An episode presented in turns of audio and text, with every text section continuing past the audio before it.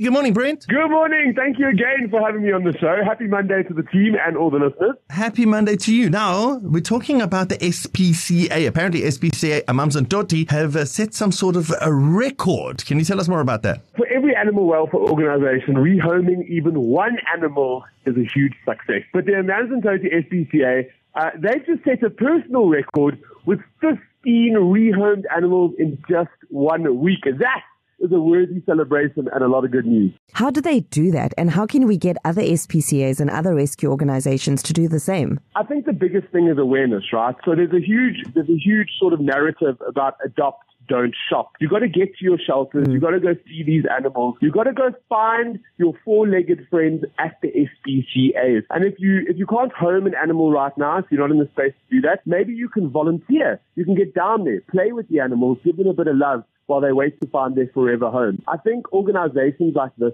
are doing the most in our country, and the little that we can do to give back to them uh, is so important. But I need to tell you, there's more to the story. Earlier on, I was a part of this incredible campaign to give away a car to one charity in South Africa. And we asked the country to vote. Millions of votes streamed in. And we counted the votes, we tallied them up, and the winner was actually the National Council of SPCAs. So it wasn't Amazimtoti themselves, but um, the head office in Johannesburg got the vehicle. I flew all the way down to Durban, picked up the car, and then I hand delivered it to the team. So there's more good news to thank the SPCAs for all the good good work they're doing. Uh, and that's another good news story in itself.